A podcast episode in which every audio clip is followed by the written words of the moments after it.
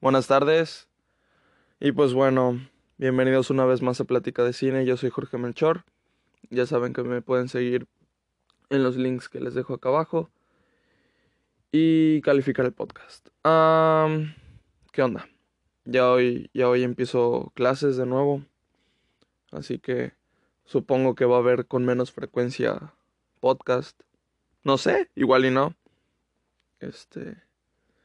Pero es lo que supongo. Pues he visto varias cosas. Todavía tengo pendiente el episodio de Scream, de Spencer. He estado viendo pues Euphoria. He estado viendo Boba Fett.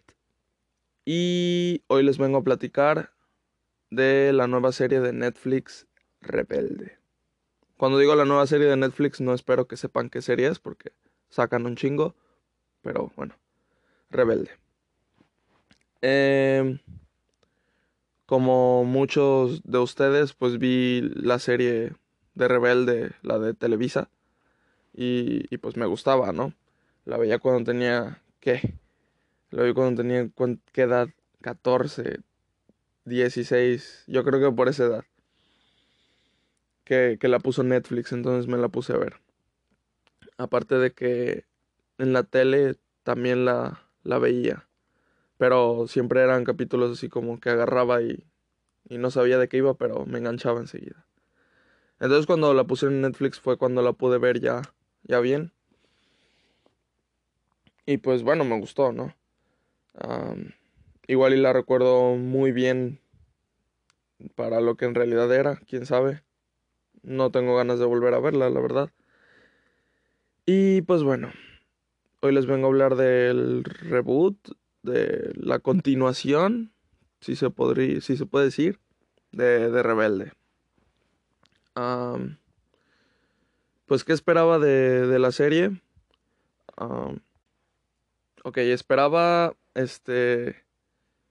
pues como era una continuación, pues esperaba que fuera para todo el público, ¿no? Que me pudiera entretener a mí, que se podría decir que ya no soy adolescente. Ya ese tipo de series ya no van dirigidas hacia mí, se puede decir. Ya no tengo 16 años. Digo, tampoco soy un super adulto mayor, pero ya esas series ya no van conmigo, se puede decir. Digo, por ejemplo, hay películas que son infantiles, pero no quiere decir que no me vayan a entretener a mí, ¿no? Porque al final de cuentas son familiares también. O sea, todos la pueden disfrutar.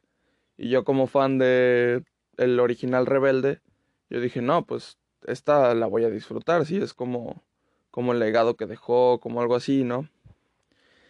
Y bueno, antes de dar mi opinión y todo lo que pienso, todo lo que vi de los primeros dos capítulos, que ahí es donde me quedé, pues quiero decir que si yo no la pude disfrutar, no significa que tú no la puedas disfrutar, ¿no? O sea, es mi opinión, fue mi experiencia, eso fue. O sea, si tú la disfrutaste y tienes 20 años, excelente. O sea, es mejor disfrutar algo a no disfrutarlo, claramente. Así que ya, eso era lo que quería decir. Y pues voy con eso. A ver, esta serie la comparo mucho con Control Z, otra producción de Netflix mexicana, porque en diseño de producción, o sea, el cómo se ve todos los escenarios y todo lo que usan, se ve prácticamente idéntico. O sea, está igual. Hay una parte en donde están en la escuela, en el Elite Way School, que ya no le llaman Elite Way School, le llaman EUS. Algo así. Entonces están en la escuela y bien podría ser una escena en donde los de Control Z están en la escuela también.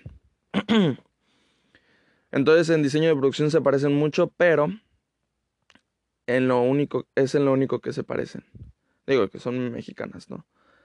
Porque Control Z es la mejor serie del mundo comparada a Rebelde. A ver, ahí les va. No suelo hablar mal de las cosas, no suelo meter negatividad de este podcast.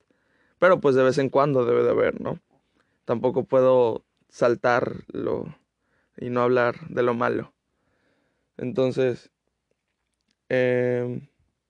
está horrible la serie. Es muy mala. Es absurda, no sé, es...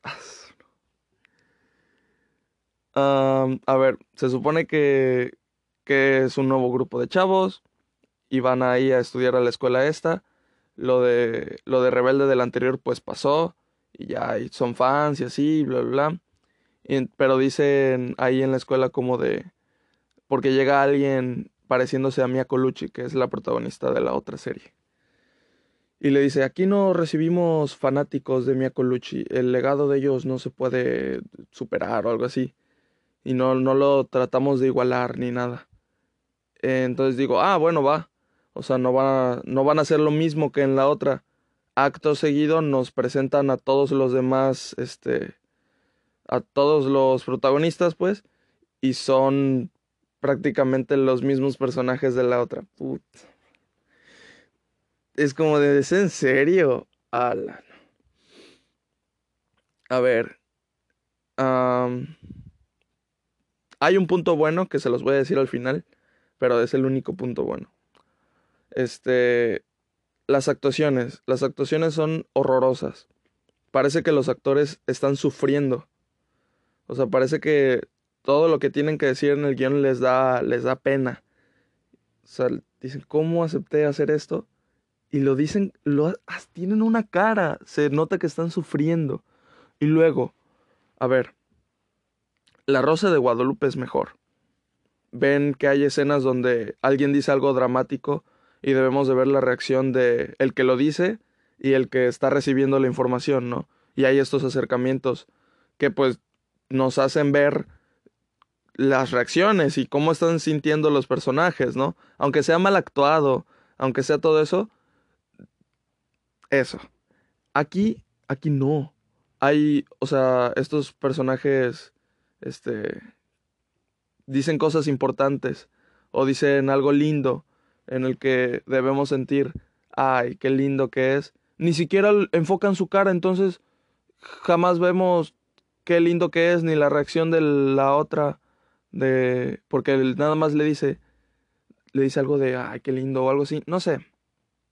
La cosa es que las reacciones no se ven. Y como lo dicen, es como si fueran robots o gente que está sufriendo. Y entonces la cámara, ¿a dónde apunta? A un sofá que está ahí. ¿Qué onda? O sea, no sé qué onda, qué le pasa al director. No entiendo. O sea, está el plano y se ve más un sofá que ellos dos, cuando debería de ser una escena importante en la que ya sabes cómo va a ir la escena. Y ya sabes cómo van a usar las tomas para que se sienta, ¿no? Y no lo hace. No sé si lo quiso hacer para no ser muy obvio, ser sutil, pero no le sale en lo absoluto, ¿eh? Eso es horrible. Luego también hay otra escena en donde están en las pruebas para entrar a no sé qué madres de bandas. Y entonces están en las pruebas a lo High School Musical, ¿no? Pero ven que en High School Musical se ve la prueba y se ven las reacciones de todos, los acercan y todo lo que dicen y así. Pues este es horrible. Es prácticamente igual, nada más que se ve la prueba de la persona y cuando voltean la cámara a ver a las sillas, a todo el público, pues se ve que está vacío, ¿no? Igual como en High School Musical. Está vacío, pero deberíamos de ver la reacción de los jueces, de todo lo que están anotando, o de cómo están reaccionando ante todo eso, y nada más se ven las personas sentadas mirando, y la cámara está lejos, o sea, no vemos muy bien, y tampoco es como que nos quieran enseñar qué están reaccionando, ¿ok?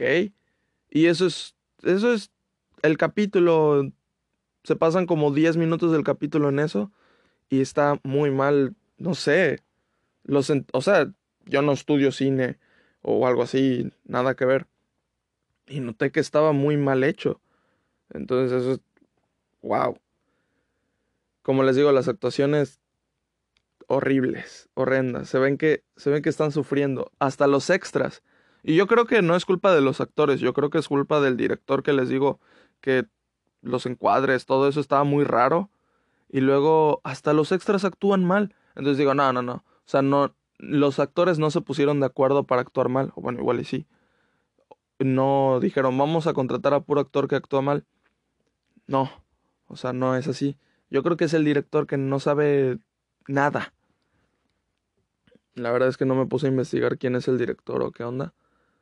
Pero le estoy echando toda la culpa a él. Entonces, o sea, es eso. No sé qué onda. O sea, los extras no pueden decir bien su diálogo, lo dicen todo raro.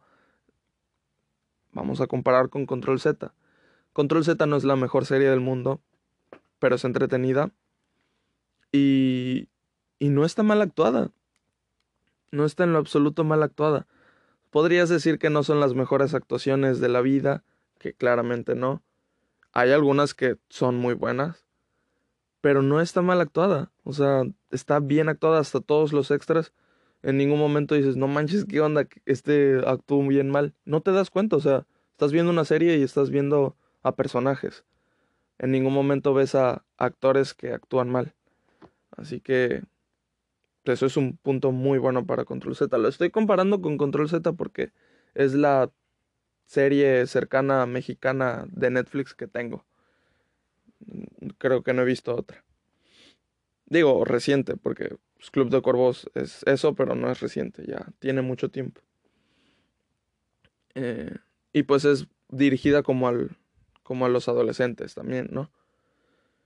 Por eso las comparo mucho, pero no sé qué onda con Rebelde. Es muy vomitiva.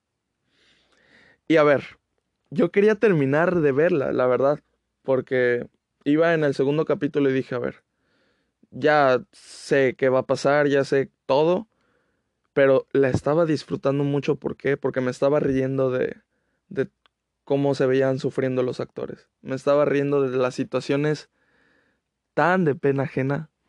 No. La estaba disfrutando mucho. O sea, de verdad, me estaba riendo en la serie. Y no por sus chistes. Pues eso es básicamente todo lo malo. Si me faltó algo malo de decir, pues suerte. Y a ver lo bueno.